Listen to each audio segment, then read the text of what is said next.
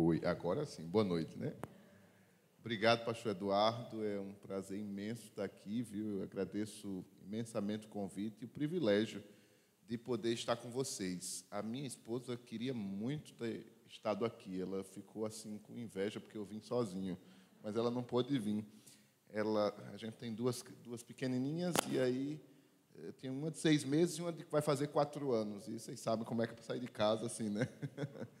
Mas ela disse uma coisa interessante. A minha esposa nasceu na igreja adventista. E ela disse: Eu queria muito ir, porque eu nunca fui numa igreja que não fosse adventista. Aí ela queria muito vir. Imagine, né? Ela disse: Não se preocupa, eu vou pedir para o pastor Eduardo fazer outro convite, que é para você tiver outra oportunidade para ir lá. Mas, gente, muito bom mesmo estar aqui com vocês. E ao chegar, a gente se sente assim mais confortável, mais em casa, de ver tanta gente conhecida, tanta gente com quem a gente já se relaciona, né? Eu vou fazer, como o pastor falou, dois momentos aqui. Eu quero falar um pouquinho, tá? E depois eu queria que a gente conversasse. Nessa primeira parte eu vou falar, eu trouxe alguns slides, uns slides que eu trouxe só uns textozinhos. Eu trouxe esse livro aí. Esse livro, apesar de estar aí com a capa é, é, institucional, promocional para o Colégio Adventista, ele foi não foi intencional, né? mas é porque esse livro ele foi, fez, ele é um, um, um, livro antigo, muito antigo, de uma das precursoras da Igreja Adventista, que é Ellen White, talvez você já tenha ouvido falar. Eu só peço que você não tenha nenhum tipo de preconceito, porque o que tem aí é muito bom para a educação de maneira geral. Claro que, que qualquer livro a gente lê de maneira crítica, né? a gente tira aquilo que acha que é útil importante para a nossa vida, e aquilo que não é, a gente faz a nossa leitura crítica. Mas ele foi reeditado nesse momento aí, com essa capa, com uniforme e tudo, no momento que a gente queria construir mais escolas e expandir a rede no Nordeste. Esse livro serviu como assim é, é, ajuda, oferta para isso, né? E aí eu tinha alguns exemplares lá, como ia falar sobre isso, e os textos que eu trouxe são muitos textos, quase todos. Obrigado, pastor. Suco de, de umbu aí, a gente não pode rejeitar, né? Ela disse assim: Você quer um suco? Eu ia dizer que não. Quando ela disse de umbu, eu disse: É, traga. não teve jeito. É, então, esse livro aí, ele, ele é o livro base da educação, da educação cristã que nós utilizamos na educação adventista. Então, acho que vai ser útil para a consulta, tá bom? Eu queria que você colocasse quem, quem é o, a pessoa do slide, está aqui. É, o primeiro slide da abordagem positiva. Eu queria só um, ir rapidinho nele só para mostrar uma coisa que eu falei hoje de manhã na rádio, bem interessante, de uma autora não cristã que escreveu disciplina positiva, e ela não tem nada de cristã, não tem nenhum tipo de cristianismo, é, é o outro, da abordagem positiva. Aí depois a gente vai para esse e, e fica. É algo que eu acho surpreendente que ela escreveu, e mais ainda por não ser cristã. Deixa eu mostrar aqui para vocês.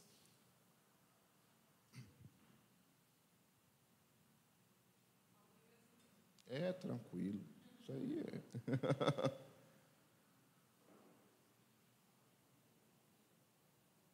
Ela, é, essa autora é a Jane Nelson. Ela escreveu vários, várias edições do livro Disciplina Positiva.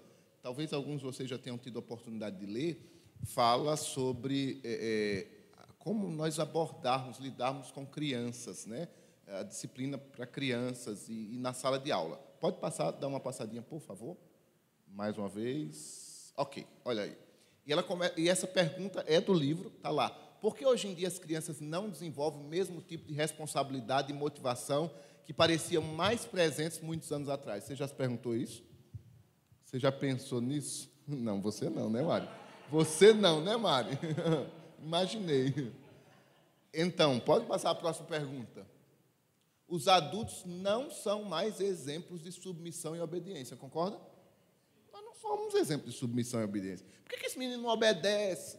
Por que, que esse menino tem tanta dificuldade de obedecer, obedecer às regras? Tudo que é regra ele, ele não gosta, foi regra, ele não quer saber. Nós não somos mais exemplos disso. E olha a próxima frase aí que ela diz. É raro encontrar alguém que esteja disposto a aceitar um papel inferior e submisso na vida, é ou não é? É difícil, ninguém quer. Todo mundo quer ser o chefe. Ninguém quer ser mandado. Todo mundo quer ser patrão. Eu só encontrei uma pessoa até hoje que declarou assim abertamente para mim e disse assim: Ó, eu não tenho nada de líder, eu nasci para ser liderada. foi minha esposa. Eu digo, você é um, um achado na vida. Um achado. Porque um dia ela, ela dava aula lá na escola, dia, um dia alguém disse assim: Olha, eu acho que você tem jeito para ser coordenadora. Ela disse: Nem invente, porque eu não tenho nada de líder, eu nasci para ser liderada. E eu digo: Mas é bonito a pessoa reconhecer isso, né? É importante, porque todo, nem todos nasceram para ser líder mesmo. Outros nasceram para ser liderados. Mas é difícil hoje encontrar isso, é ou não é? E olha aí, agora a frase que eu queria mostrar para vocês é a próxima. Quando quem diz isso, olha, não é a Jane Nelson, ela cita ele, Rudolf, eu não, não, vou saber ler aquilo ali, deve ser, deve ser alemão, né? Pela, enfim, quando o pai perdeu o controle sobre a, sobre a mãe, ambos perderam o controle sobre as crianças. Gente, eu trouxe, porque eu assim, se fosse um cristão falando, ia dizer que era machismo, que é coisa de gente conservador, aquelas coisas todas, né? Mas não é um cristão falando. Veja o que ela diz no livro Disciplina Positiva. Quando o pai perdeu o controle. Eu acho a palavra controle, sabe, a gente precisa entendê-la, né? Mas controle, não vamos levar para o lado assim extremo, né? Mas o controle sobre a mãe, ambos perderam o controle sobre as crianças. Por quê? A autoridade foi tirada. A autoridade do lar foi desfeita. E aí, quando a gente não tem autoridade em casa, quando a gente não tem referências de autoridade, como é que a gente pode ensinar isso? Como é que pode haver exemplo disso? Isso tem tudo a ver com a educação. Pode ir para o outro slide. Agora, pode ir para, o outro, para as outras lamas. Isso tem tudo a ver com a educação. Porque é o fruto do que a gente está vendo hoje dentro das escolas, nas nossas casas, e espero que em outros lugares, aqui não, mas crianças que não não respeitam a autoridade. Crianças que não têm mais nenhuma referência de autoridade. Por quê? De onde vem? A quem que a gente respeita? As pessoas não respeitam mais o governo, não respeitam mais o pai, não respeitam a mãe, não respeitam o professor, não respeitam nada. Não respeitam o pastor, não respeitam ninguém. Eu sempre digo lá na escola uma coisa interessante nas reuniões de pais. Eu digo assim, olha, pais, pode colocar o outro slide agora. O, o, na verdade, a outra o outro PowerPoint. É, eu digo sempre para os pais o seguinte: eu digo, olha, nós precisamos ser parceiros. Se você tiver alguma coisa contra a escola, contra o professor, sabe que precisa reclamar, vem aqui que a gente quebra o pau juntos. Mas não fala na frente da criança. Porque o que, é que acontece? O professor perde a autoridade, o diretor perde a autoridade, a escola perde a autoridade. E aí a gente está cheio de criança que às vezes já chega assim: Olha, tia, eu vou sentar aqui na frente porque minha mãe mandou. E quem é a autoridade na sala de aula? É a mãe ou o professor? Porque eu lembro que a gente, muitas vezes, o pai consciente ensina para o filho assim: filho, olha, lá na sala, a sua professora é como se fosse a sua mãe. E você precisa respeitá-la, porque ela está me representando lá. Não é assim que a gente deve mandar uma criança para a escola? Ela está me representando lá. E então você vai lá e tudo que a tia disser, você respeita você obedece à tia. Mas ao invés disso, tem muitos pais dizendo assim: se aquela tia vier com coisinha para o seu lado, você me fala, viu? Que eu vou lá e resolvo. Eu falo com o diretor, eu falo com a coordenadora. E aí a criança já chega no peito, né? Já chega assim: olha, tia, meu pai é brabo. Minha mãe, ela para fazer um carnaval é ligeiro, né? Então já chega com aquela com aquele sentimento. Eu vou falar um pouquinho sobre a verdadeira educação, o método e abordagem da educação cristã. E é sobre isso que a gente vai abrir o debate aqui. Pode passar. Existem diferentes métodos de abordagem da educação. O método mais conhecido e utilizado, que talvez seja que a maioria das escolas no Brasil, a grande maioria, esmagadora maioria utiliza, é o método tradicional. É esse que a gente conhece, que você que certamente seu filho estuda numa escola tradicional, que nós temos uma escola tradicional, que é o quê? Prova, né? nota, o professor está ali na frente, os alunos estão sentadinhos lá no canto dele e tal. Então, basicamente, é esse o tradicional, o que a gente conhece, o que a gente está acostumado a ver. Né? Então, o aluno produz, produz, produz, no final do mês tem a prova, tem, tem o teste, tem a prova, e ele é medido por, por uma, uma avaliação quantitativa, né? Algumas escolas fazem uma abordagem qualitativa também, mas no fim o que aprova ou reprova é o quantitativo. Por exemplo, a gente vai para um conselho de classe E às vezes o professor quer debater de um aluno que tem nota. Então, não, eu não posso ter, eu não posso nem debater, nem falar nada de um aluno que tem nota, não dá. Se o aluno tem nota, tem nota, passou, porque a aprovação e reprovação na escola tradicional ela é quantitativa. Alcançou a nota, acabou. Pode o professor dizer que ele é o que for. Alcançou a nota, passou. Não tem como a gente voltar atrás, fazer qualquer coisa. Né? Então, essa é, é a abordagem tradicional, mas existem outras. Não vou falar de todas, claro, mas de algumas mais conhecidas. Pode passar. A construtivista é uma outra abordagem, talvez você já deve ter ouvido falar e, e conheça alguma coisa. Nas instituições que seguem os princípios construtivistas, o conhecimento é ativamente construído pelo sujeito e não passivamente recebido do professor ou do ambiente. Cada estudante é visto como alguém com um tempo único de aprendizado e o trabalho em grupo é valorizado. Então, é como se diz: ah, o, o, o aluno é protagonista, sabe? Então, se respeita o tempo do aluno, se tem um que lê, o outro não lê ainda, não respeita, espera, ele vai ter o tempo dele e tal, e sabe aquela coisa mais assim. É meio utópico no Brasil. Por quê? Porque a gente, é, é culturalmente, é muito arraigado em nossa mente, em nossa cultura, a abordagem tradicional. Então, mesmo quem faz construtivismo tem algumas dificuldades, mas é uma outra linha de abordagem interessante que é o construtivismo. Pode passar a próxima linha? O Montessoriano, acho que aqui em Caruaru até tem uma escola Montessori, né? É, na escola montessoriana, baseada na filosofia da pesquisadora Maria Montessori, a criança deve buscar sua autoformação e construção e os adultos têm de ajudá-la nesse processo, favorecendo o desenvolvimento de indivíduos criativos, independentes, confiantes e com iniciativa. Segundo método, é agindo que o aluno adquire conhecimentos. As crianças escolhem as atividades que querem fazer. Ao adulto, cabe ordenar o trabalho com, com gradação de dificuldade crescente, respeitando o ritmo de cada aprendiz e sem intervenções indevidas. As classes têm crianças de idades diferentes. É mais mesclado. É, eu diria que ela é mais centrada ainda na criança, no estudante, como protagonista, né? como ele, veja, ele escolhe o que ele quer fazer, ele tem, ele tem as suas escolhas ali, ele segue por um caminho que ele, meio assim, não que ele determina, mas que ele quer seguir, ele tem algumas escolhas, né, ali. Pode passar o próximo? Tem esse outro que é o Waldorf, e na metodologia de ensino, nessa metodologia desenvolvida pelo, pelo, por esse filósofo austríaco, Rudolf Steiner, Procura-se equilibrar os aspectos cognitivos, a capacidade de aquisição de conhecimento, com o desenvolvimento de habilidades artísticas, musicais, de movimentação e de dramatização. Considera-se cada aluno como um ser único, que é acompanhado de forma próxima. É mais ou menos como eh, centrado no aprendizado sinestésico. O aluno atua, o aluno ele vai vivenciar o aprendizado pegando, sabe? Ele vai vivenciar o aprendizado encenando, fazendo coisas dessa natureza. Então, esse é o método. Eu não vou ficar lendo muita coisa para a gente não cansar, tá bom? Pode passar o próximo. E o Frenet. Nas instituições que colocam em prática os conceitos de Frenet, o aprendizado acontece por meio do trabalho e da cooperação. Nesse tipo de escola, a criança é incentivada a compartilhar suas produções com os colegas, sejam eles de sua classe, de outras ou de escolas diferentes.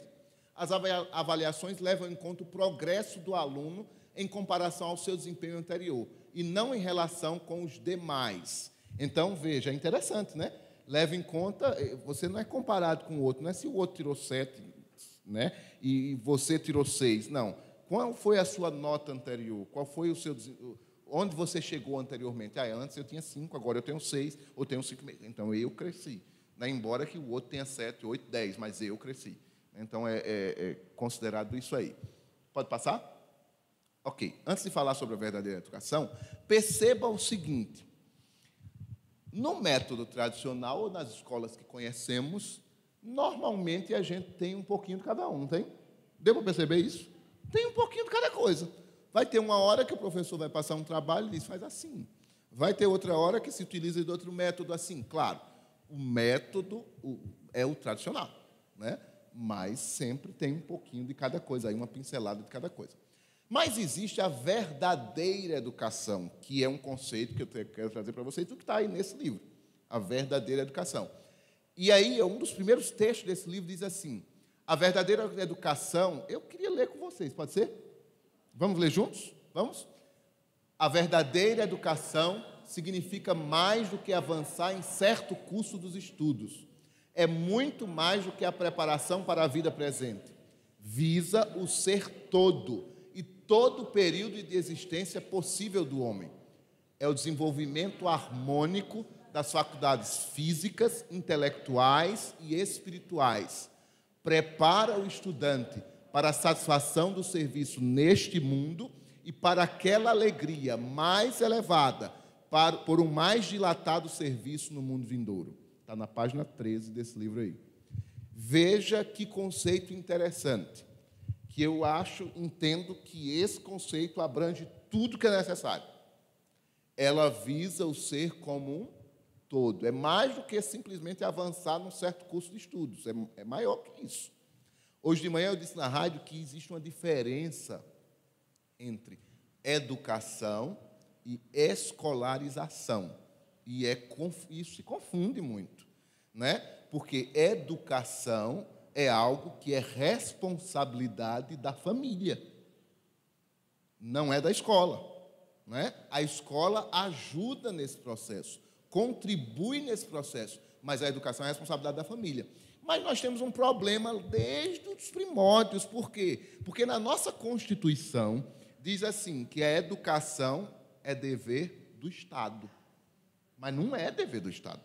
E se você pensar que é dever do Estado, você está excluindo um dever que é seu. Porque a escolarização é dever do Estado. O Estado oferece escolas, não oferece educação. Porque se for o Estado que estiver educando os meus filhos, eu tenho um problema sério. Seríssimo. Não é misericórdia mesmo, é isso mesmo. Né? Por quê? Porque, sabe, o Estado não educa ninguém. O Estado não educa ninguém, em alguns casos até deseduca. Né? Então, a escolarização é dever do Estado, mas a educação é dever da família. A primeira escola de uma pessoa, veja, que, quando é que você foi à escola a primeira vez? Quando é que você aprende as primeiras coisas? Não é na escola, não, filho. É em casa. A primeira professora de qualquer pessoa é a mãe. Primeira professora, é ou não é? É a mãe. É, é em casa que a gente começa a aprender coisas essenciais para poder começar a enfrentar a escola, lá na frente. Então, quem foi sua primeira professora? Foi sua mãe. Não foi tia, tia, tia Lourdes lá do, da escola, não. Não foi tia Dilza lá da escola. Foi sua mãe. É sua mãe. Né? Vamos adiante um pouquinho. Pode passar o slide? O alvo da verdadeira educação. O grande alvo é desenvolver o caráter da criança. Tendo por base o que, irmãos? Bíblia, natureza, trabalho útil e experiências da vida. Veja se isso não é completo. A Bíblia é o primeiro livro de uma, de uma educação verdadeira. A Bíblia precisa ser considerada porque é o compêndio para nossa, sabe, para o nosso desenvolvimento.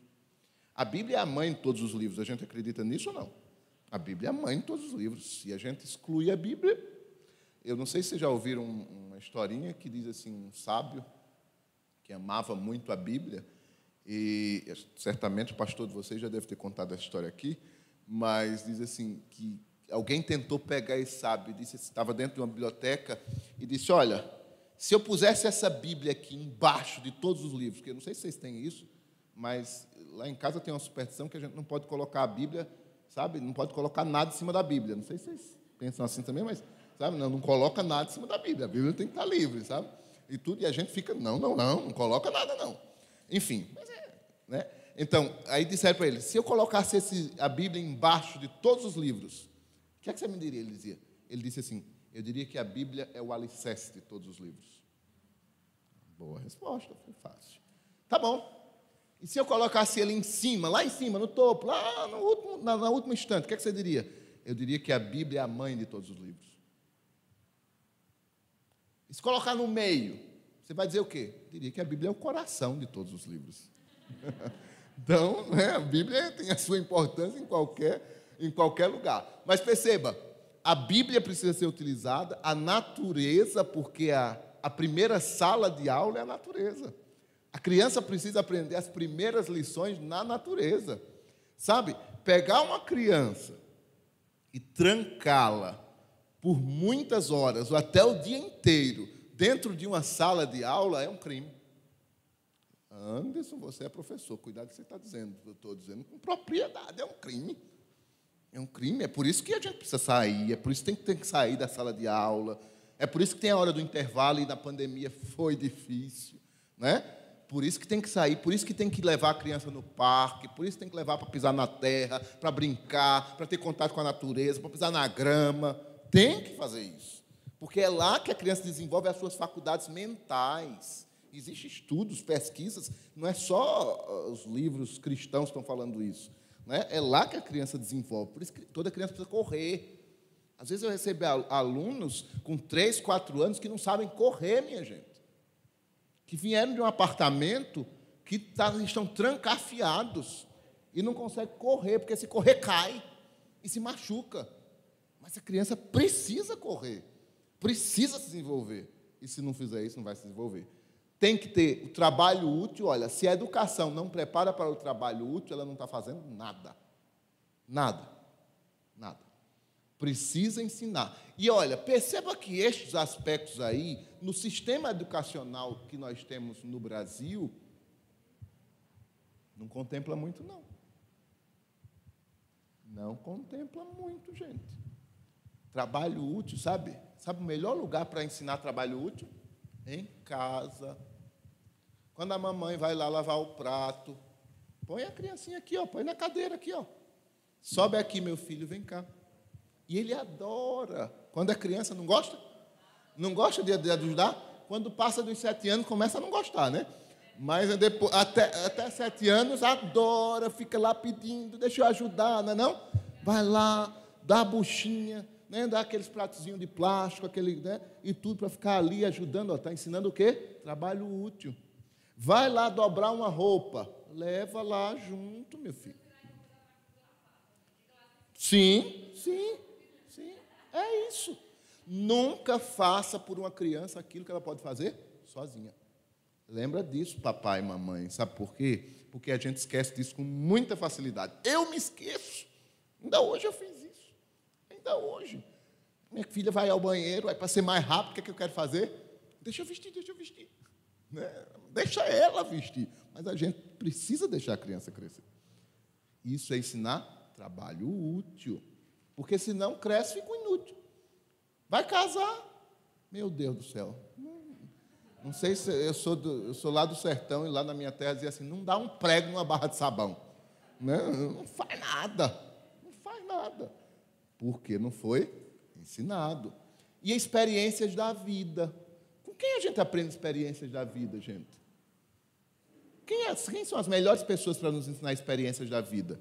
Os mais velhos né? Os pais, os avós, as pessoas mais velhas. Então, se a educação tiver essas quatro coisas aí, vê o que diz: a formação intelectual, os conhecimentos científicos matemáticos são uma consequência do trabalho desenvolvido com o aprendiz. Mas o objetivo dessa linha de ensino é desenvolver e aperfeiçoar o caráter. Para que, que a gente aprende matemática? Para quê? É para fazer conta? É para viver não é? É para saber dividir as coisas em casa, é para saber administrar os nossos recursos, é para saber, sabe, se eu for, se eu, dependendo da profissão que eu for, eu preciso fazer cálculos, preciso fazer uma série de coisas. Mas sabe, eu preciso entender para que que eu aprendo uma coisa, para que eu possa ter interesse por ela. É ou não é? Se eu não tiver entendendo, entendendo por que, que eu aprendo aquilo, eu não tenho interesse. Um dia, quando eu tinha, lá quando eu estava no ensino médio, tentaram me ensinar um negócio chamado PA, PG, as progressões aritméticas e geométricas da vida. Lembra disso? Rapaz, eu fiquei enrolado naquilo. Fiquei enrolado, eu demorei a sair daquilo ali. Porque na minha cabeça só vinha uma coisa: para que eu quero isso? Onde eu vou usar isso? Onde? Pode ser que alguém já saiba, né? Mas eu não sei ainda. para que servir aquilo? Eu, eu, sei que eu sou ignorante no aspecto, né? Se tiver alguém de matemática aqui, pode até me explicar depois aí no final. Chama eu no cantinho ali, dizem, professor, é para isso, para isso, para isso. Né? Então, mas eu não, até hoje eu não entendi, né? Não entendi mesmo. E sabe, e eu só estudei para poder tirar aquela notinha medíocre e passar, para poder tirar aquele professor maldito da minha frente, porque eu não queria mais nem vê-lo, porque eu não sabia. Agora, você era ruim em matemática? Não. Quando a matéria era juros simples, juros compostos, porcentagem, eu dava show. Porque na minha cabeça estava muito claro: isso aqui eu vou precisar. Isso aqui eu sei para que é. Né? Eu sei para que eu vou usar. Aí eu me interessava por aquilo. E eu não, não, não é que eu sou, eu sou formado em letras, como vocês viram ali, né? Mas eu tinha uma parte boa em matemática, porque quando eu sabia para que eu utilizar, eu me interessava, ia atrás e desenrolava. Agora, quando eram umas coisas assim. Então, a gente precisa utilizar a educação para a vida, para a experiência do trabalho útil. Pode passar? Algumas características da verdadeira educação. A verdadeira educação. O professor é um missionário. É, no livro Ensinando o Trivium, o autor diz o seguinte: toda educação é religiosa. Toda, não importa. O todo professor é um missionário. E aí vem para o bem ou para o mal. Ou não. O professor está doutrinando, sim ou não? Tá, claro que está. Agora, precisamos saber o quê? Olha que diz, se o professor trabalha de forma paciente, fervorosa e perseverante, segundo as normas de Cristo, a obra de reforma feita na escola pode estender-se aos lares das crianças, levando-os em uma atmosfera mais pura e mais celestial. Na verdade, isso é um trabalho missionário de mais alto nível. Profe... Olha, até os sete anos, seis anos, sete anos, a maior referência na vida de uma criança são os pais. Maior.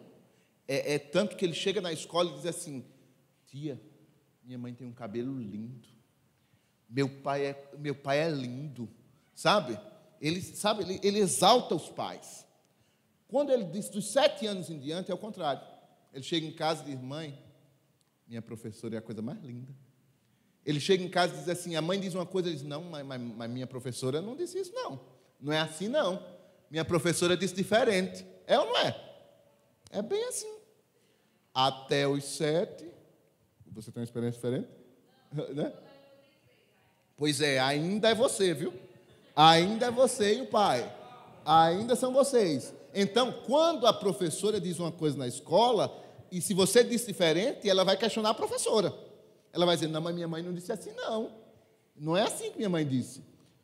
depois do sete, ela questiona você. Porque a professora é que está certa. A professora que diz. Então, perceba: a professora ou professor tem uma influência significativa na vida da, da criança e do adolescente. Só você pensar em você. Né? Lembra lá do, do, do passado, de trás? Significativo. Então a gente tem que ter muito cuidado quem é essa criatura, não tem? Quem é que está influenciando sua família? Quem é que está colocando? O que é que está colocando na cabeça do seu filho, da sua filha? Se a gente é cristão, olha, a gente precisa procurar um professor cristão, porque senão a conta não fecha. O negócio vai dar errado. A coisa não vai bater, porque você ensina uma coisa em casa, você ensina a Bíblia, ensina isso, chega lá, a professora está ensinando outra coisa. E depois ela vem questionar quem? Você. Porque a professora está certa, mas meu pai parece que não estudou muito. Pro... Só volta um pouquinho para esse texto. O professor atento encontrará muitas maneiras de levar os alunos a praticar atos de serviço ele pode sugerir auxílio e fidelidade nas atividades domésticas e assistência aos doentes e pobres. Os benefícios dessas sugestões bondosas se refletirão sobre ele mesmo, e a gratidão e cooperação por parte dos pais iluminarão seu caminho. Pode passar. Preparo para a vida prática. Vamos ler juntos para a gente não ficar, não ficar lendo aqui só? Precisa ser ensinado aos jovens e às crianças que a vida significa trabalho esforçado, responsabilidade e preocupação. Precisam de um preparo que os tornem práticos e os ajude a lidar com. Gente, a vida é isso ou não é? É ou não é? E às vezes a gente não quer ensinar para as crianças, não quer mostrar para as crianças essas coisas. A gente às vezes esconde. Sabe? Vai fazer o orçamento de casa, coisa está apertada, todo mundo em casa tem que saber. Criança tem que saber. Sabe? Criança tem que saber que o papai não, não tem dinheiro. Que o dinheiro do papai não, não, não bota na árvore, né? Tem que saber que está apertado, que não vai dar, que sabe que tem que esperar o mês que vem. Né? Então tem que saber dessas coisas. Por quê? Porque a vida é trabalho esforçado, é responsabilidade e é preocupação. Claro que tem preocupações que não vão ser próprias da criança ainda. Claro que nem tudo você vai, você vai é, é, dividir, porque a criança vai ficar ansiosa. Né? Mas as coisas simples, as coisas práticas, elas precisam saber. Deve-se despertar nas crianças e jovens a aspiração de se dedicar a alguma coisa que seja útil para eles e para os outros. Há uma recompensa no trabalho honesto e no hábito de viver para fazer o bem. E olha o último texto. Vamos ler juntos?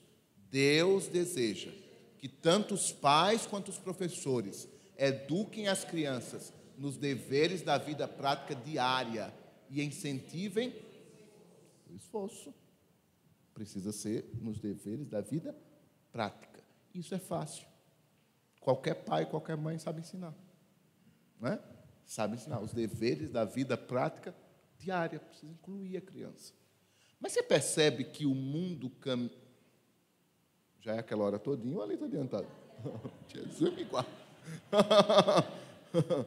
Mas você percebe que o mundo caminha contra essas coisas? Não, não pode trabalhar, não. Não, não pode isso. Desde, desde muito tempo, e eu entendo esse movimento, entendo o que eu vou dizer agora. Mas há algum tempo atrás se criou um movimento chamado Toda Criança na Escola. Lugar de criança na escola. Tudo bem, isso está certo, beleza, eu não estou criticando. Certo? Lugar de criança na escola, ela deve ir para a escola, tudo certinho. Mas sabe, o, o tempo vem passando e é assim, não, a criança não pode estar em casa, ela tem que estar na escola, ela tem que ir para a escola, e pior, ela tem que ficar o dia inteiro na escola. A gente precisa pensar nisso. Precisa pensar. Porque a escola jamais vai ensinar o que o pai e a mãe ensinam. Por melhor que seja. Por melhor que seja. E, a, e, e olha, esse texto para mim é muito forte. Deus deseja que tanto os pais quanto os professores eduquem as crianças nos deveres da vida prática. Sabe, a gente precisa aprender as coisas da vida prática, diária. Tá, eu não estou supervalorizando aqui uma coisa em detrimento da outra. É preciso saber matemática, é preciso saber português, é preciso saber inglês, é preciso saber informática, é preciso saber um monte de coisa. É verdade, precisa saber de tudo isso. Mas sabe, os doutores que não sabem que não sabe fritar um ovo, está complicada a vida dele, não está?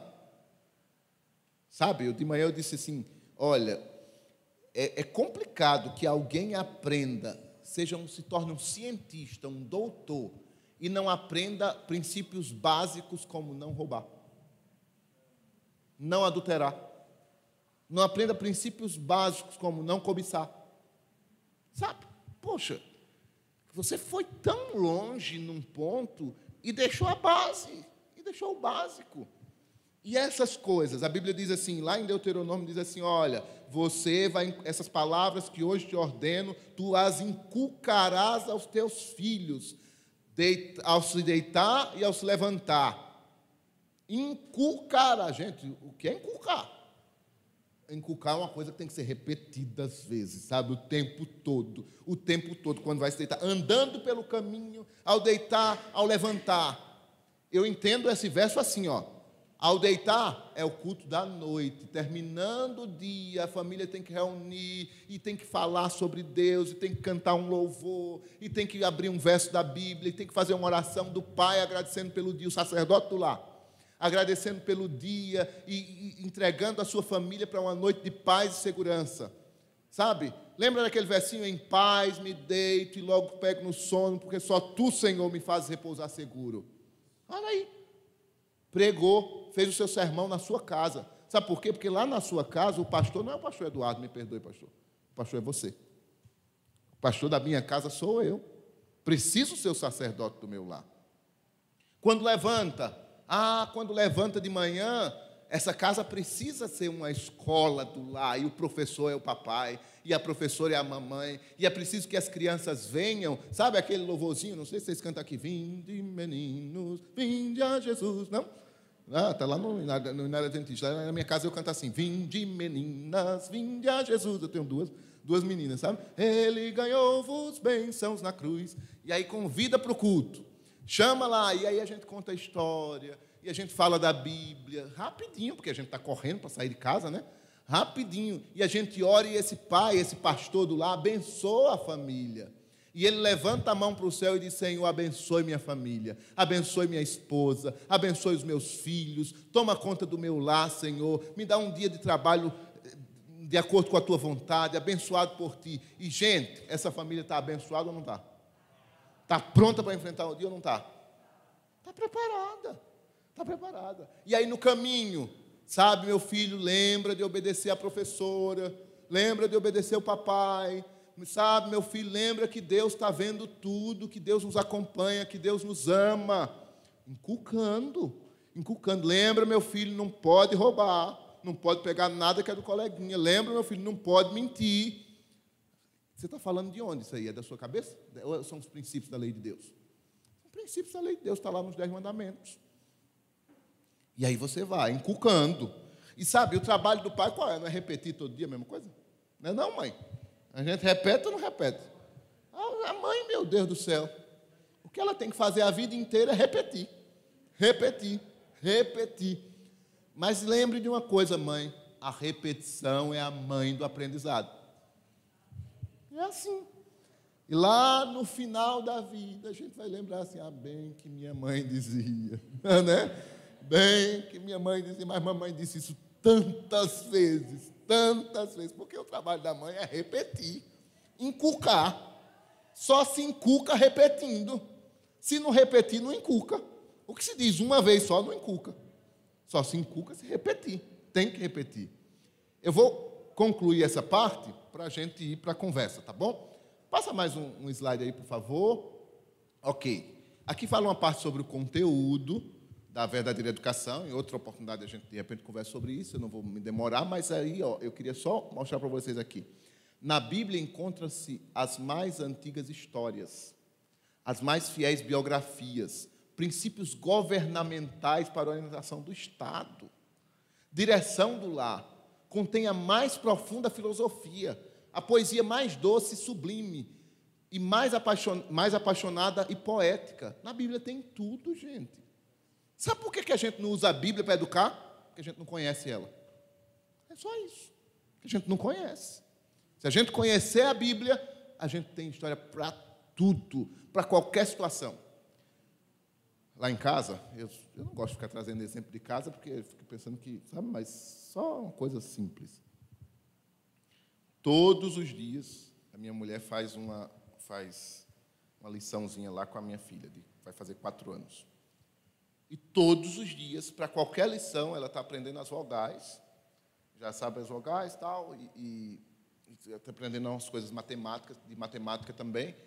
Ela sabe já somar, tipo, um mais um, dois mais um, né? Enfim, essas coisas. E todos os dias ela usa a Bíblia. Todos os dias, para qualquer lição, ela usa a Bíblia. Para qualquer uma lição, usa a Bíblia. E quando eu chego em casa, aí ela quer me contar as historinhas da Bíblia que ela aprendeu. Todas. E você sabe, essa mentezinha que você tem de três anos lá, tudo que coloca fica. Tudo. É ou não é? Tudo, tudo, tudo. É impressionante. Às vezes a gente está conversando e acha que não está nem escutando, é não é? Daqui a pouco repete tudo. E aí a gente precisa pensar, e quem está educando? É a gente, é o professor, é a televisão, é o YouTube, é o Lucas Neto. Quem diabo é? Né? Quem é? Credo, quem é que está educando? Quem é que está inculcando as coisas? O que é que está sendo inculcado? É a Bíblia?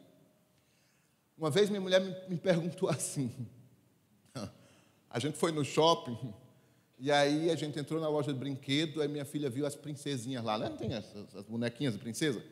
E ela, olha papai, a princesa Esther. Aí minha mulher ficou preocupada. Meu filho, Será que a gente está bitolando demais a menina, não? A menina não conhece a Frozen, não conhece a Elsa, não conhece ninguém. Tudo que ela olha diz que é Esther. Aí eu olhei assim, eu disse, eu disse olha, Ela vai conhecer, não se preocupa não. Vai chegar quem ensine. Vai chegar. Agora, eu só não quero que seja eu. Sabe? Eu só não quero que seja eu nem você. Deixa, deixa. É, tem gente bitolada em tanta coisa. É melhor ser bitolado na Bíblia mesmo. É muito melhor. Deixa ela pensando, tudo é Esté. Tudo Esté. Tudo, ela, qualquer princesa. Aí depois ela conheceu outra princesa que disse que ela, é Vasti. Vasti.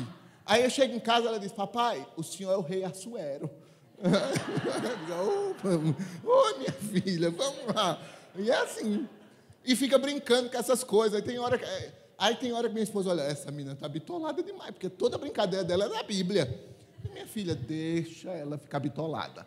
Porque se ela não fosse bitolada, é pior se ela estivesse aqui. Eu sou o Homem-Aranha. Né? Eu, sou, eu sou não sei quem, não sei quem. Então, não é? Então deixa. Ela, às vezes ela chega em casa e está com uma bonequinha e está assim, com a bonequinha no braço. Eu digo, quem é ela agora? Quem é? Ela olha para mim e diz, e aí, filha, quem é você? Ela, eu sou Miriam, estou embalando o bebê Moisés. O bebê Moisés. Abençoa, Senhor, graças a meu Jesus, ela está, né? Está bem, né? Está bem. Está em sã juízo, né? Está em sã consciência ainda. Então, gente, eu estou dizendo essas coisas porque, né? Não tem gente bitolada de tanta coisa, não tem? Eu já vi demais gente bitolada. Se vai bitolar, bitola na Bíblia. Porque eu tenho certeza que ela vai aprender outra coisa. Certeza absoluta que vai chegar o tempo que eu não vou poder mais, né? Fazer esse, cercar esse fecho. A verdadeira educação compreende muito mais do que certos cursos de estudos. A verdadeira educação muito mais que isso. A verdadeira educação compreende a gente assumir o nosso papel. Todos nós somos educadores.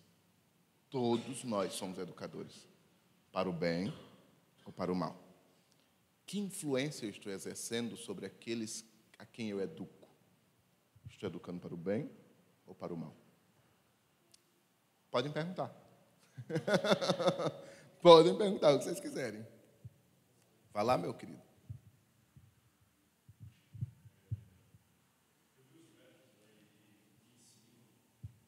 Só venha com pergunta fácil, as difíceis o pastor Eduardo responde. Estou brincando. sim, sim. Cada linha de, de ensino, né? É, e assim, na, eu senti na prática que só o colégio ele não, não é tudo não é tudo. Sim, sim.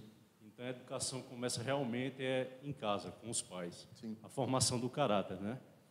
Mas a gente também não pode romantizar e dizer que só a formação do caráter é, é o ideal. Isso claro. é meu ponto de vista. Não, eu concordo. Porque, porque por exemplo, é, semana passada o deputado Eric Lessa esteve aqui. Se ele não tivesse se posicionado para estudar, ser um delegado, talvez hoje ele não era um deputado Sim. e não estariam defendendo as bandeiras da educação. Sim. Que eu vi até que num dos projetos dele tem uma tem uma parabenização ao Colégio Adventista por 125 anos, não é isso? Sim, sim, sim. Aí eu queria saber como é que o Colégio Adventista é, já tem essa experiência de 125 anos, como é que ela vai conciliar, é, se ela pensa em conciliar essa educação de formação de caráter com a formação também que coloque alunos competitivos, competitivos não, vamos dizer assim, alunos preparados para se posicionar na sociedade como médicos, como delegados, como outras profissões. Porque uhum. eu confesso, eu estudei num colégio, é, colégio particular, estou satisfeito com a educação adventista, mas eu já tive conversas com mães, com, com outras pessoas que se preocupam por conta que lá na frente, é, esses alunos não vão ter uma competitividade com determinados outros colégios, entendeu? Outros métodos. Então, eu queria saber é, o que vocês pensam a respeito. Vocês estão crescendo, já tem 125 anos, e o que é que vocês pretendem fazer? Excelente pergunta. Eu acho que, que você foi ao ponto. Posso sentar agora? Ah, então, ah, desculpa, minha gente, meu povo de casa, desculpa. Oh, meu Deus, eu fico, andando, eu fico dando trabalho, o povo fica andando para lá e para cá. Jesus, ele deve ter ficado doido comigo. Gente, é, veja só, a gente pensa nisso todo dia. E a gente trabalha o currículo para isso. Por quê? Porque quando eu estou falando na formação do caráter, quando eu estou falando na educação cristã e até na verdadeira educação, eu estou falando da essência da coisa, né? daquilo que, que deve estar por trás, daquilo que deve ser que deve ser a alma da coisa. Mas, por exemplo, se você tem um aluno no colégio adventista, você tem aula de português, de matemática, de, de geografia, de história, de inglês, de tudo isso, e essas aulas elas não são é, elas não são aulas de Bíblia, né? elas não são aulas do caráter, elas são aulas preparatórias. Então, tem todo um sistema, por exemplo, hoje nós temos o sistema interativo, que é o sistema interativo pré-ENEM, que prepara o aluno para o ENEM. Que tem, hoje a gente tem uma das plataformas mais, é, é, mais reconhecidas no Brasil pra, de, de simulados para preparar o aluno para o Enem. Então, o aluno ele faz um simulado que é nacional, e a gente pode ter isso porque a rede é nacional. Estou falando bem da rede, porque ele perguntou da rede, né? Da, da rede do Colégio Adventista. Eu não queria fazer toda essa propaganda, mas vou aproveitar, né? então, a gente tem um, um, uma plataforma que faz um simulado nacional, todas as escolas adventistas do Brasil faz, ela, ela, ela busca as questões do SAEB e do próprio Enem, e aplica para os alunos, e quando os alunos têm o resultado, eles conseguem lançar a nota que tiraram no simulado para é, é, um simulador do SISU. Então, ele consegue enxergar em que universidade ele conseguiria entrar com aquela nota. No Brasil. Então, ele, se ele, por exemplo, se ele tirou no simulado 800, aí ele vai ver que em 800 ele conseguiria entrar em medicina, talvez não na Universidade Federal de Pernambuco, mas quem sabe na Universidade Federal da Paraíba mas quem sabe em outra universidade, entendeu? Ele vai conseguir ver por, com base nos últimos cortes dos últimos anos.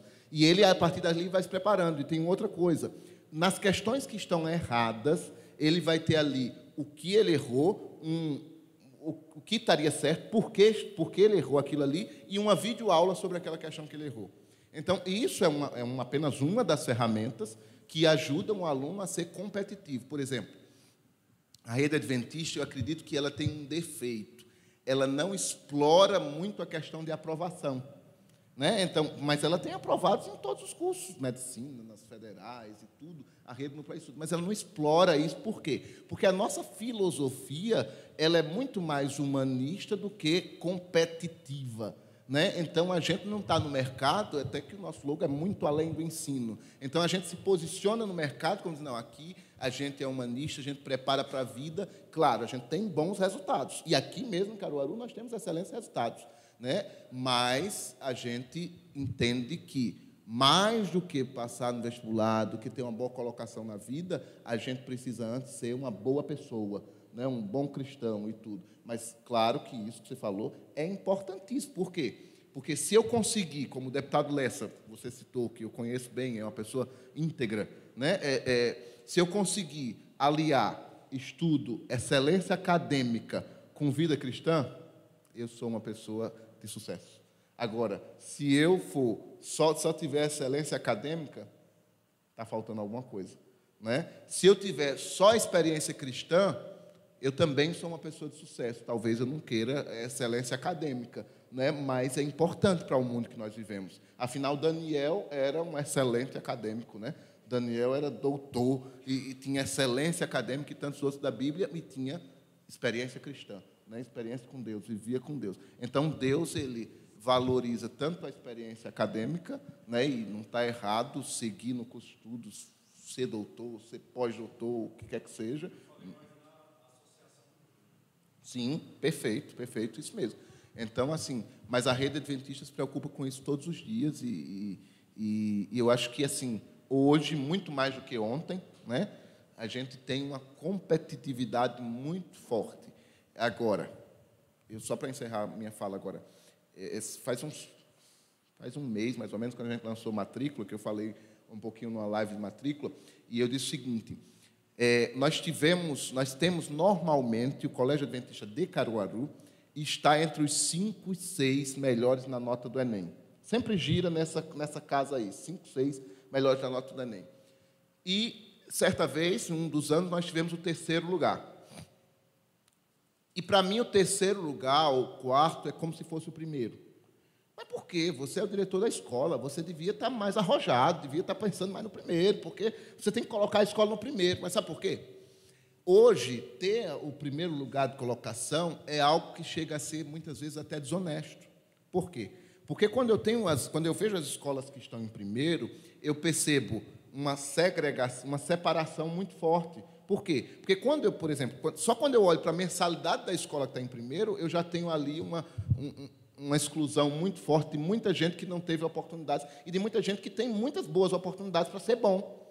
E aí, quando eu recebo no colégio adventista gente de todo nível, e tenho bolsistas em todas as salas, de 100%, que pôs pessoas. Então, numa mesma sala, eu tenho pessoas. Eu tenho a filha do deputado Lessa e tenho o filho um, do zelador da escola, que muitas vezes não tem o dinheiro para comprar o livro. Eu tenho na mesma sala. Entende? Então, quem teve mais oportunidades na vida? Lógico. Né? Então, mas eu tenho na mesma sala. Então, essas duas pessoas, eu recebo alunos no primeiro ano do ensino médio que têm dificuldade em ler. Em ler. Aí, quando esse aluno chega no terceiro ano, ele está melhor, ele, tem, ele, desenvolveu bem, ele está, sabe, com autoestima lá em cima. E aí, quando eu consigo o terceiro, quarto, quinto lugar no Enem, eu digo, poxa, é o primeiro, porque eu não segreguei ninguém, porque eu não separei ninguém, porque eu não selecionei ninguém, porque eu não juntei uma turma só de bons, como muitas escolas fazem, para simplesmente ter o primeiro lugar. Que vocês sabem que isso acontece, né? Os intensivões da vida, os terceirões intensivos e tal, para poder só ter o primeiro lugar. Então eu não separei, não segreguei ninguém. Então o meu resultado é real, representa a realidade de um trabalho honesto, sem, sem maquiagens, né? Tá lá, tá real. Então é isso. Boa. Mais alguma pergunta, gente aí? Aí é tudo em casa. Para lá, vamos lá. Quero fazer pau ímpar. É, minha pergunta é o seguinte: é, no, no sentido da educação positiva, né? Que hoje Sim. a gente tem, tem sido muito nas redes sociais, a gente tem sido bombardeada muito com isso, né? Com tudo do sim, que o não não deve ser dado. A questão também de eles criticam muito a questão não, não adianta deixar a criança nem de castigo. A cadeira de pensar ela não surte efeito porque a criança ela não entende o que está acontecendo. Aí, inclusive, até aconteceu um fato um pouco engraçado. É, lá no colégio, meu filho estuda lá na Adventista. Aí, uma mãe, um dia desse, o meu filho comentou, né? Não, porque Fulaninho ficou na cadeirinha do pensar. E a mãe fez um escândalo. O colégio tem cadeirinha do pensar, entendeu? Até eu achei assim, eu não entendi por que o escândalo dela. Por isso. Aí eu entendi que ela, a dela é a teoria educação positiva, sim, sim. que tem muita coisa boa também. Tudo sim. deve ser analisado, né? Mas, enfim, eu queria saber, assim, no sentido do punir, qual é a melhor forma de a gente punir educando? Como é que, que a gente deve fazer? Eu sei que tem que respeitar a questão das idades, né? cada idade Sim. da criança, enfim, mas como a educação adventista vê isso e qual seria a melhor forma Sim. de punir educando? Olha, eu li muito a Jane Nelson, as abordagens positivas, né? a, a disciplina positiva, e, e depois eu fiz uma análise crítica, porque tem muita coisa que a Jane Nelson diz, estou falando dela porque ela é, eu acho que ela é, ela é a maior referência em, em disciplina positiva. Né? É, tem muita coisa boa, muita coisa boa mesmo, mas tem algumas coisas que a gente precisa relevar, porque leva muito para esse lado assim, sabe? Nunca punir, nunca, sabe? Não, a criança tal, você tem que, sabe? E, e, perpassa, às vezes, a realidade. Porque só sabe o que é educar uma criança quem tem uma no pé. Né? Por exemplo, hoje, hoje, hoje, eu já dei uma palmadinha na minha filha. Né?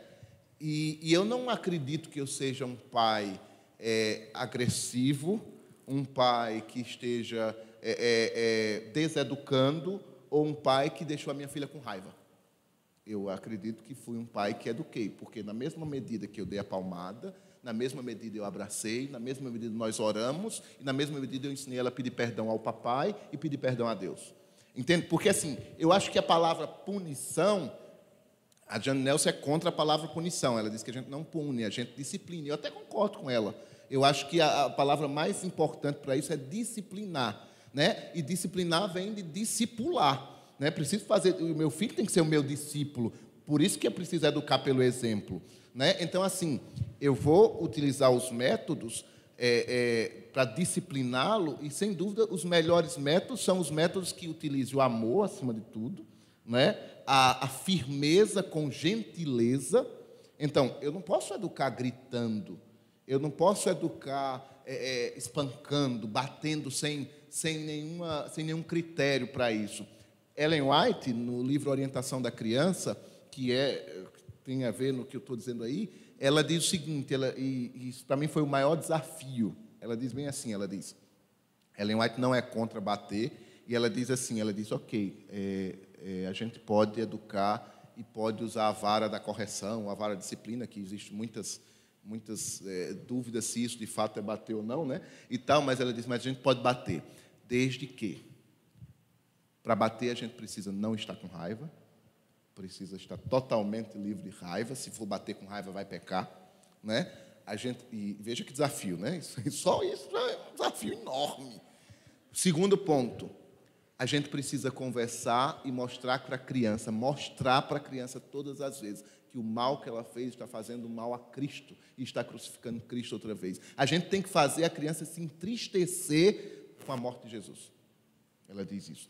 E terceiro aspecto, a gente precisa orar com a criança, pedindo a ela, ensinando ela a pedir perdão a Deus pelo pecado que ela cometeu. E aí depois pode bater. Eu penso que se a gente segue esses passos, aí o bater vai ficar bem para, sabe, bem para depois, bem para quando é necessário mesmo, quando não teve jeito, jeito nenhum.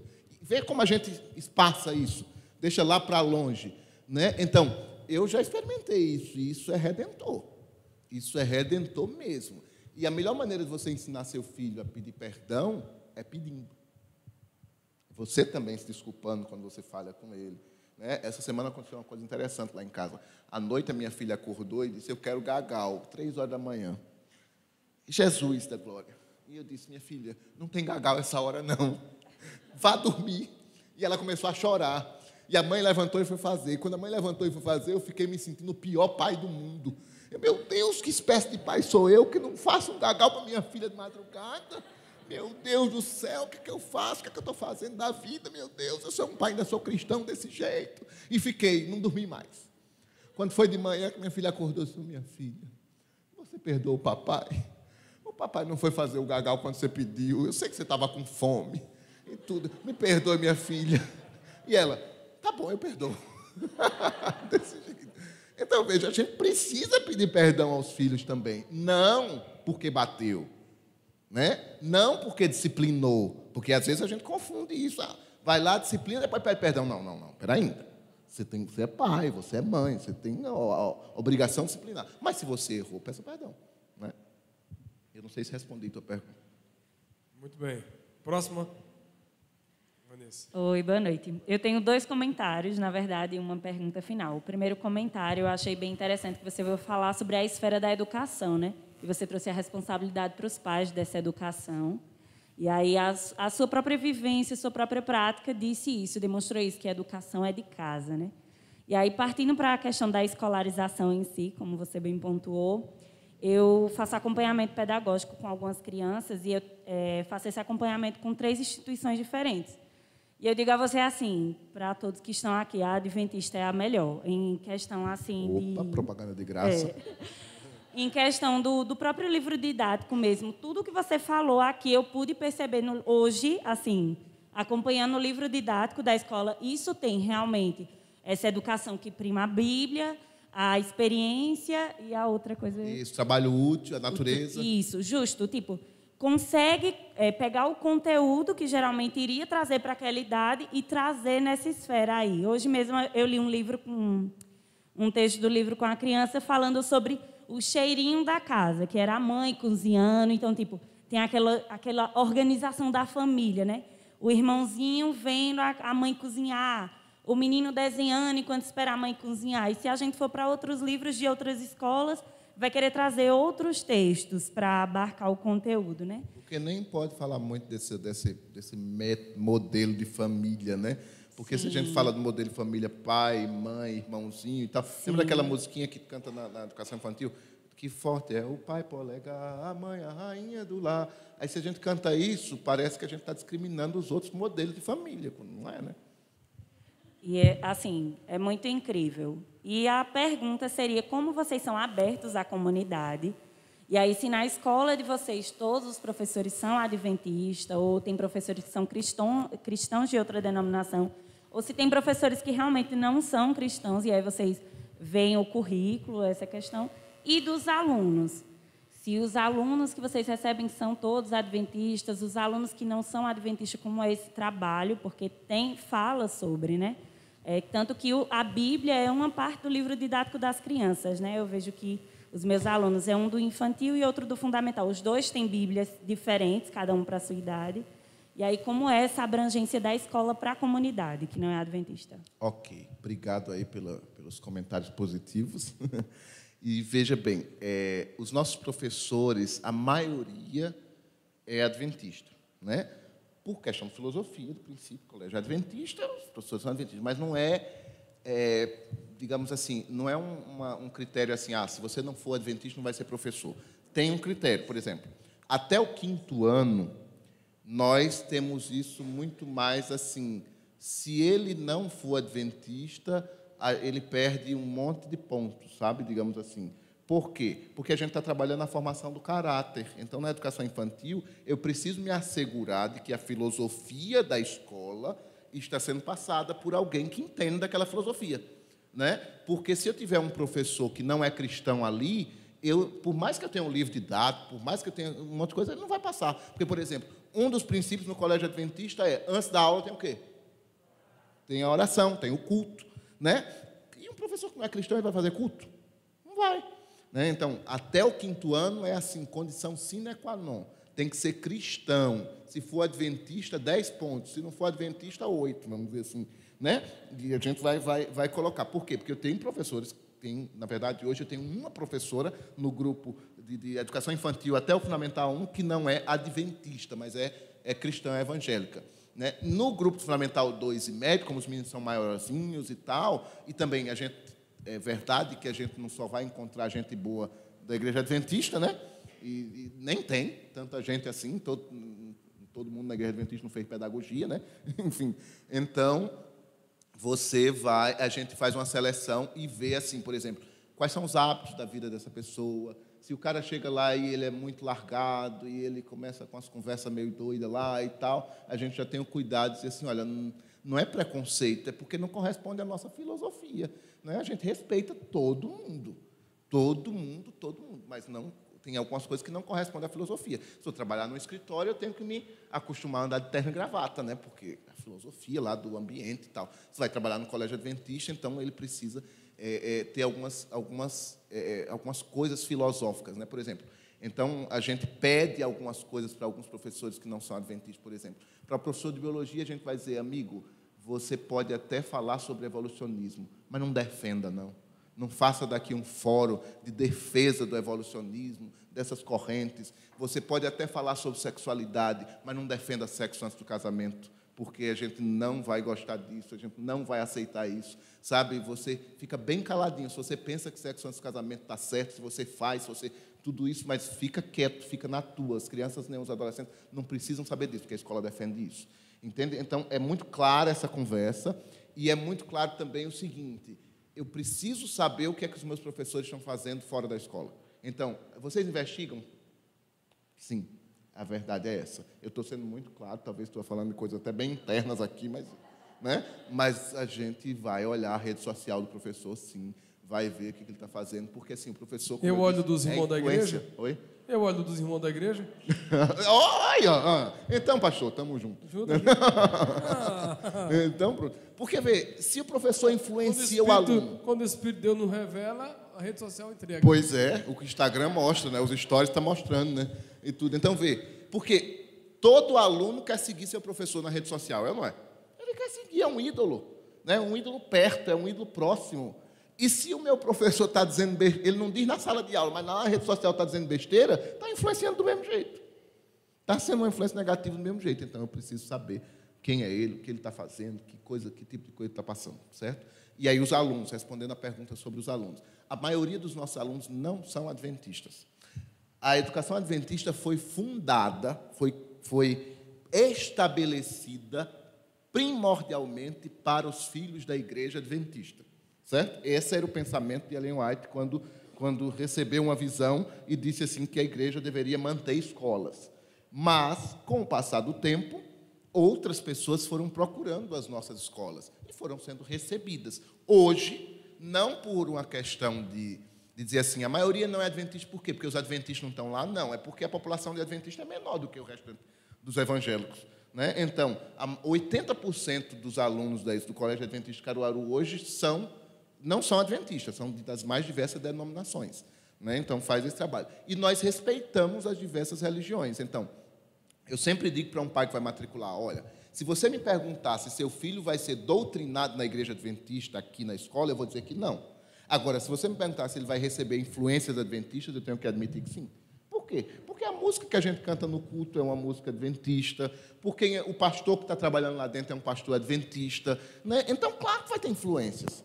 Claro que vai ter influências. Agora, a gente nunca vai dizer a minha igreja está certa, a sua está errada, porque não faz parte do nosso. Nem na igreja a gente vai dizer isso. Né? A gente não faz parte de discriminar a religião. Tanto que até hoje a filha do pastor Eduardo está lá, os filhos de vocês estão lá, as filhas de diversos pastores evangélicos Caruaru estão lá, e que os pastores mandam para lá, porque se, se tivesse tirando gente da igreja, os pastores certamente iam dizer, gente, cuidado, que lá o negócio é sério, eles, eles fazem uma lavagem cerebral e tiram da igreja. Mas antes, antes, porém, o colégio ajuda a fortalecer a fé de quem já tem. Né? Boa. Mais alguém? Vinícius. Que ele tem um delezinho aí. Vai. É a pergunta dos casais aqui, né? Não? Um casalzinho ali, um casalzinho aqui, rapaz. Acredito que, inclusive, não cristãos fazem parte da, sim, do, sim. do, corpo de alunos. E é justamente sobre isso, que como essa esfera de influência ela tem esse papel também de alcançar pessoas que não têm a visão cristã, eu queria que você nos passasse o feedback que recebe dessas pessoas que não são cristãs e têm os seus filhos, depositam a confiança de estar com vocês, e o reflexo dessa verdadeira educação na vida deles e como eles expressam isso, se acontece esse feedback. Eu ouço muito, ainda hoje escutei uns três falar na minha sala o seguinte: olha, depois de estar aqui no colégio adventista, quando a gente senta na mesa para comer, ele pede para orar. E não é cristão. E não é cristão. Quando a gente acorda de manhã, quer orar só vive cantando as musiquinhas que canta na escola. Porque a sala da escola parece, no começo ali, parece a sala da escola dominical, da escola sabatina, porque canta musiquinha e tal, não sei o quê. Então o aluno vai para casa e faz isso. E eu ouço muitos pais dizerem assim: olha, eu não sou cristão. Ah, essa semana eu escutei uma coisa interessante, bem interessante. Uma mãe católica, ela disse para mim assim: professor, eu estou encantada. Com o quê, minha filha? Ela disse: Minha filha chegou para mim, olha, cresceu num lar católico. Olhou para mim e disse: Mãe, eu descobri que eu sou adventista. E ela disse: Como assim, minha filha? Ela disse: É, eu já estou na escola, ouço as coisas, ouço a aula de religião, ouço o pastor, o que, que ele diz lá, as músicas. E olha, mãe, eu me identifico muito mais com a igreja adventista do que com a nossa igreja. E eu disse: E a senhora? O que, é que a senhora acha disso? Ela disse: Eu estou feliz da vida. Porque onde ela quiser seguir, eu apoio, não é de Deus. Eu quero isso. E vou dizer para o senhor mais, professor: se ela for mesmo, eu também vou. Veja que coisa boa isso. Foi influenciada positivamente, né? foi influenciada para o bem. Não estou dizendo que a Igreja Católica não é positiva, mas foi influenciada para o Evangelho da verdade. Né? Então, está vindo, está indo lá.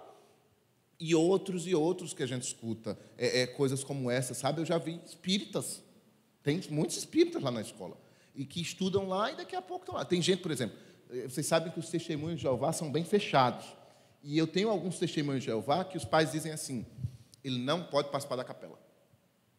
Tudo bem, a gente respeita, não tem problema. A capela é aquele momento na quadra que a gente faz. Acontece mais ou menos uma vez por mês, a gente reúne, o pastor faz uma palestra e tal para eles lá e tal.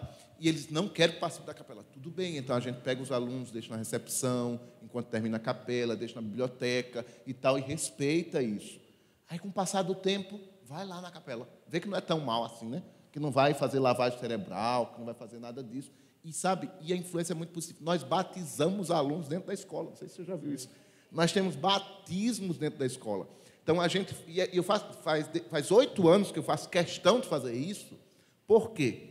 Porque quando uma criança, um adolescente é batizado, o que é que acontece nos outros? Eles ficam encantados com aquilo, eles se emocionam com aquilo. E o que é que eles vão querer? Batizar também. E eu pergunto: o membro da sua igreja, ele vai querer batizar na minha ou na sua? É claro que é na sua. Então eu estou fazendo um trabalho missionário para todo mundo. Não é? Porque ela vai ver assim, ah, eu quero ser batizada. E se um dia o senhor quiser ir lá batizar na escola e dizer, eu quero batizar um da minha igreja, venha, pastor, venha para cá, venha batizar aqui também. Né? Olha aí, pois, pois é. é. Pois é. Então a gente vai. Por quê? Porque eu quero. Veja, quando eu levo para batizar na igreja, eu tenho uma esfera de influência. Mas quando eu batizo na escola, eu tenho as, os amiguinhos da mesma idade, uma influência enorme ali de ver o batismo, de ver o novo nascimento. Então faz tempo que a gente tem feito isso como uma forma de influenciar, de mostrar o batismo. Porque tem gente lá na escola que nunca entrou numa igreja. Nunca entrou numa igreja.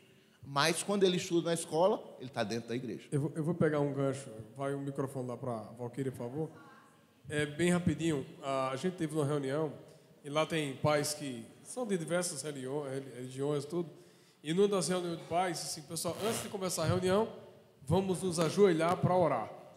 E eu via lá católicos se ajoelhando, espíritos se ajoelhando, evangélicos se ajoelhando, numa reunião de pais, né, para orar. Porque o que acontece? Por mais que as pessoas às vezes não tenham tanta simpatia, alguns podem bloquear, mas quando ele vê que a família dele está em risco, ele vai lutar pela família dele, né? E aquele momento foi maravilhoso. A gente estava lá e a gente viu, disse, glória a Deus. E eu vi, logo um pouco depois, eu vi o, o batismo das crianças. E até comentei com, com o Valqueiro assim, que coisa maravilhosa. Porque o papel realmente vai muito além né, desse, desse ensino em si. Então, não seria uma pergunta em si, mas uma expansão da visão, né? É, eu acredito que na base a gente precisa fazer da escola, já que a gente tem esse conceito de poder compartilhar com a escola o avanço né, da educação de nossos filhos, de ser uma escola parceira. Então tem a ponte, né, família e a escola e a escola com a família. Mari faz 10 anos que estuda lá e uma das minhas questões assim primordiais era poder fazer essa ponte e como isso foi de influência para a vida da gente? Porque em alguns assuntos até mais polêmicos eu, eu ter a clareza que eu seria acolhida lá. Então, Mari já foi atendida pela a, a equipe de psicólogo que vocês têm lá. Eu já tive acesso direto a você com assuntos mais intensos, como a ideologia de gênero, que para a gente, né, é, logo no início, há cinco anos atrás, digamos, e estava aquela questão de do Estado aprovar ou não. E, e eu também trabalhava na faculdade e, e, se, e tinha as informações de, de, primeiro, de primeira instância. E aí eu conversei com você também, e aí você pode expandir também a visão.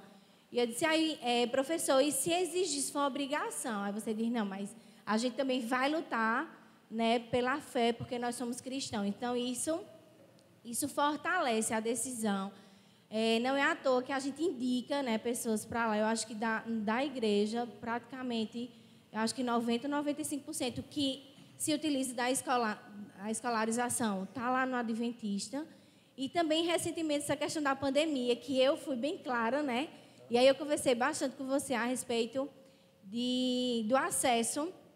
A criança ficar uma manhã inteira né, com acesso visual e com, como isso implicaria e como você me acolheu de dizer, não, deixa a Mari à vontade, ela vai fazer a prova na hora que puder, ela vai poder ligar o Zoom na hora, não é aquele método, né?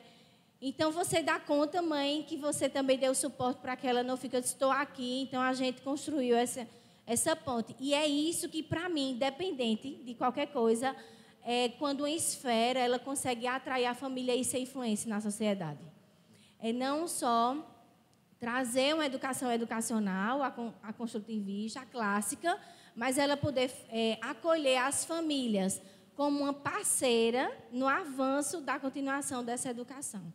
Então, assim, eu só quero dar então um reflexo né, de gratidão e uma fala bem pontual. Muito obrigada, né, por poder construir junto essa história e poder ser referência para a gente na área de educação. Vocês, para nós, são exemplos mesmo. Obrigado, obrigado mesmo. Estamos juntos. Eu lembro quando você falou comigo sobre a questão de ideologia de gênero, nós, nós tínhamos acabado de ter um posicionamento muito claro da rede, da igreja. Da igreja. Eu lembro que o presidente da igreja para toda a América do Sul, o pastor presidente, tinha dito assim: olha, tinha falado para, todos os diretores de escola da América do Sul e tinha dito assim: gente, não se preocupem nós vamos lutar para que essas leis não sejam aprovadas, mas se forem, nós vamos fechar nossas 500 escolas no Brasil, mas não vamos apoiar a ideologia de gênero dentro delas. Então, ele foi muito claro em dizer: a gente fecha as 500 escolas e vamos educar nas casas, vamos educar dentro das igrejas, vamos fazer as escolas paroquiais, mas a gente deixa de funcionar como instituição é, é, é mercadológica, né? Deixa de funcionar. E isso deu segurança para todos nós e para passar para vocês, para dizer, olha, não se preocupa que a gente nunca vai adotar. E se for preciso um dia, se for obrigado, a gente vai dizer, então a gente sai da rede, da, da, do sistema educacional e, e se despede aqui, acabou o nosso trabalho vamos esperar Jesus voltar. Perfeito. Mais alguma pergunta, gente? Velho ali. Está encerrando o tempo de pergunta, viu? Não é? Já é tudo aquilo? Quando Não, eu calma. olhei ali, meu Deus do céu, já conversei isso tudo. Meu Deus. Boa noite. Boa noite, querido. É, não é nenhuma pergunta, é, é, é juntando o seu pensamento nessa questão do, da influência realmente. Eu sou ex-aluna de lá, não sou tão velha.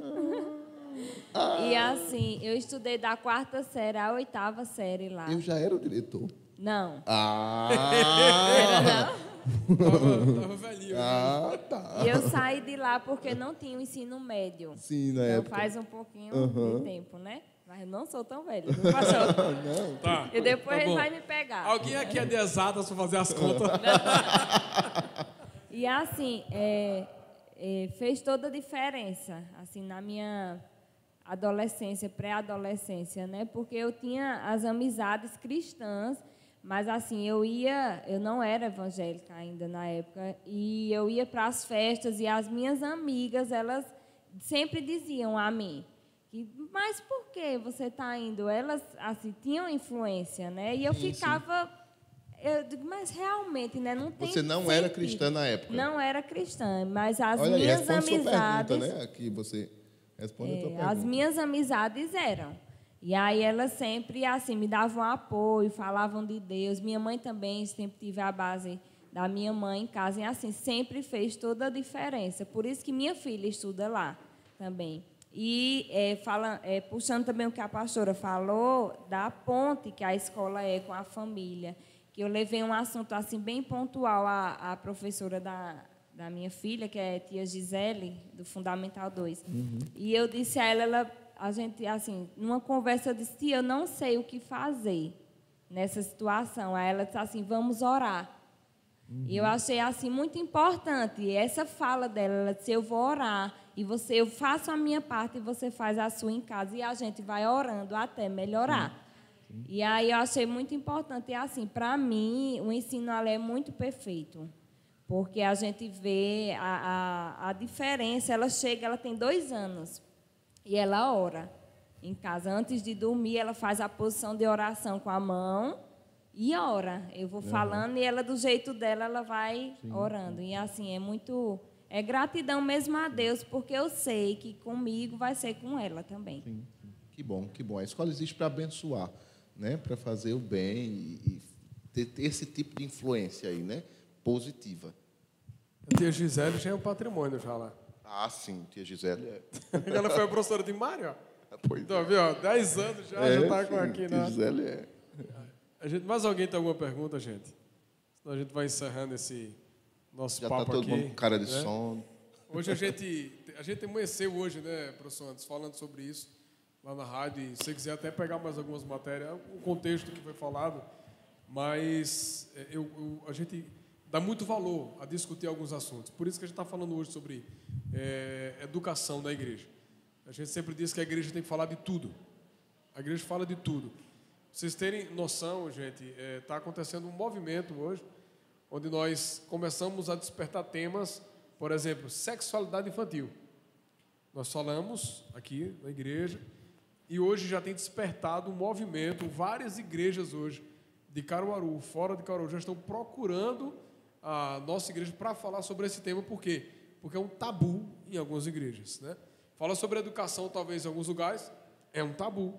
Falar sobre governo e política é um tabu. Falar sobre cultura, não, não. Tudo é do inimigo. A gente está até falando hoje que a igreja que era para governar, tudo ela foi dando para o diabo, né? A televisão é do diabo, né?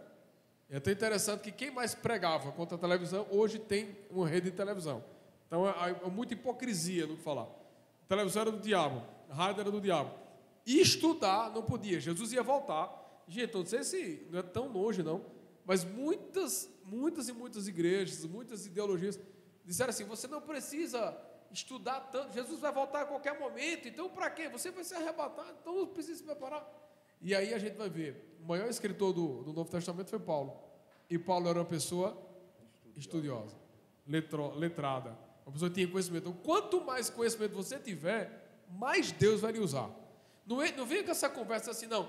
Não, não precisa se preparar que Deus capacita. Essa conversa não funciona. Deus ele pode potencializar o que já está em você. Então, ah, pastor, mas tiveram Pedro, não, mas Pedro já tinha um coração de pescador.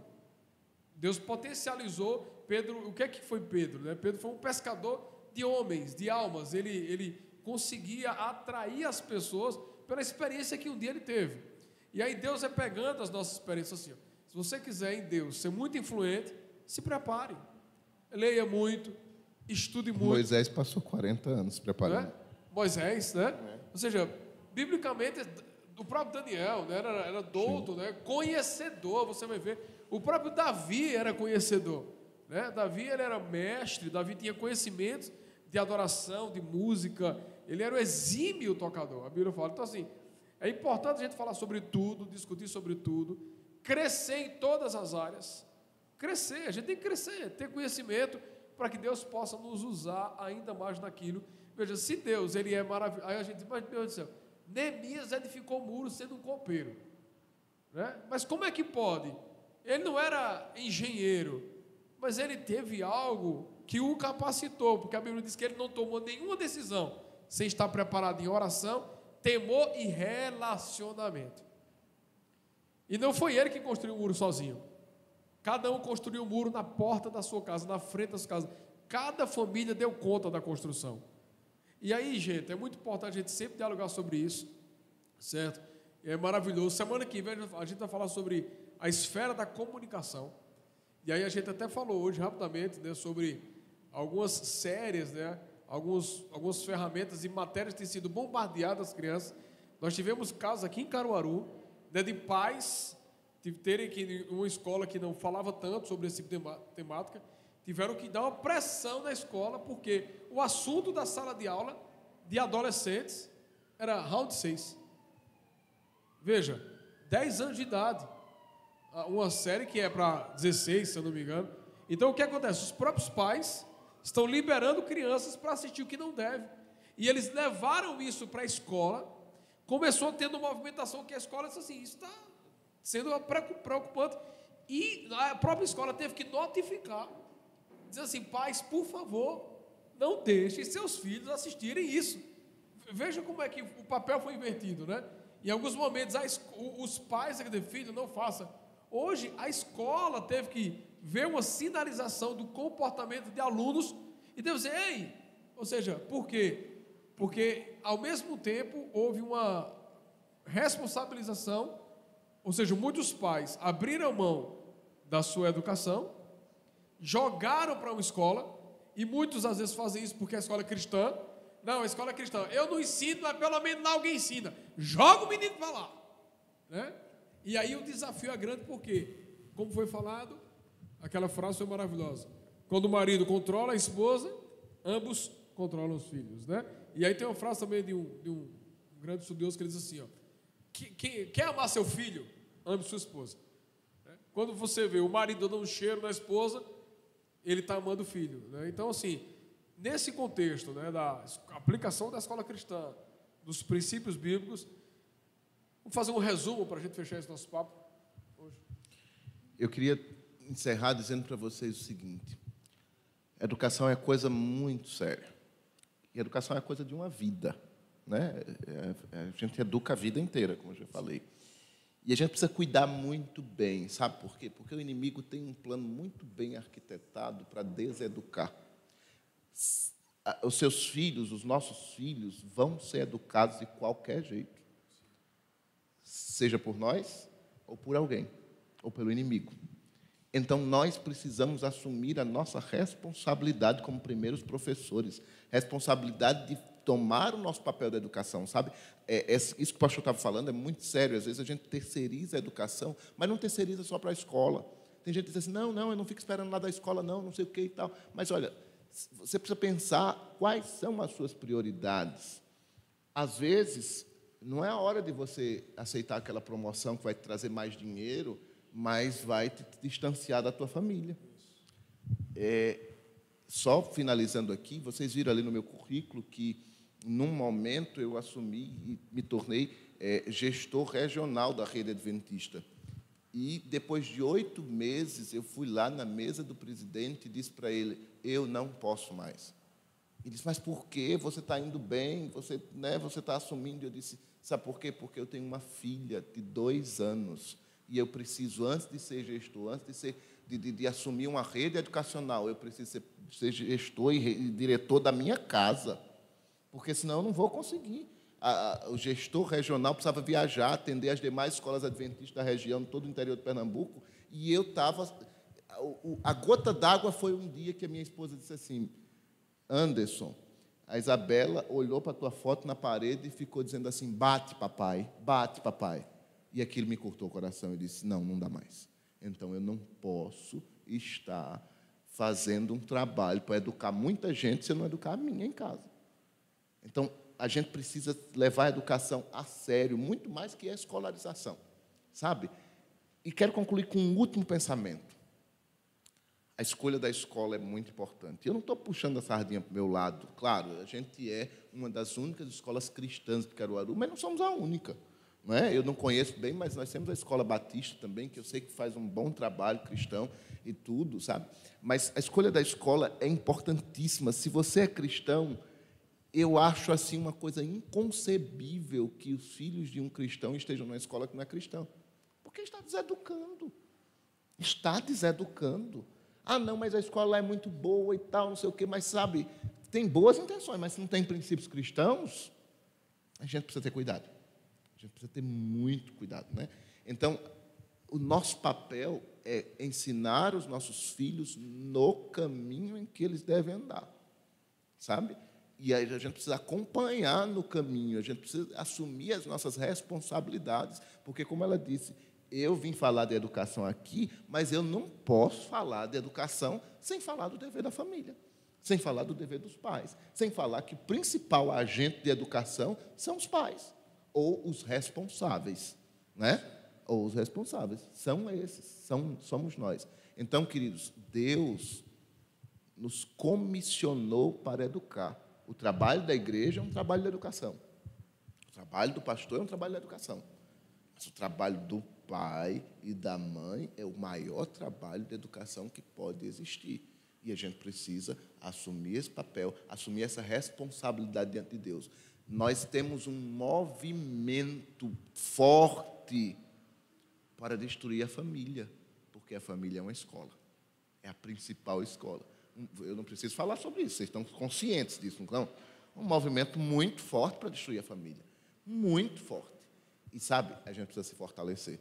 A gente precisa estar forte. A gente precisa falar sobre bons relacionamentos familiares, papel de pai, papel de mãe, marido, mulher, porque a gente precisa fortalecer os nossos vínculos familiares e se fortalecer no meio dessa situação toda que a gente está vivendo. Porque se a, se a família estiver forte, a igreja está forte, a escola está forte, a sociedade está forte e a gente vai enfrentar o inimigo em nome de Jesus Cristo. Amém.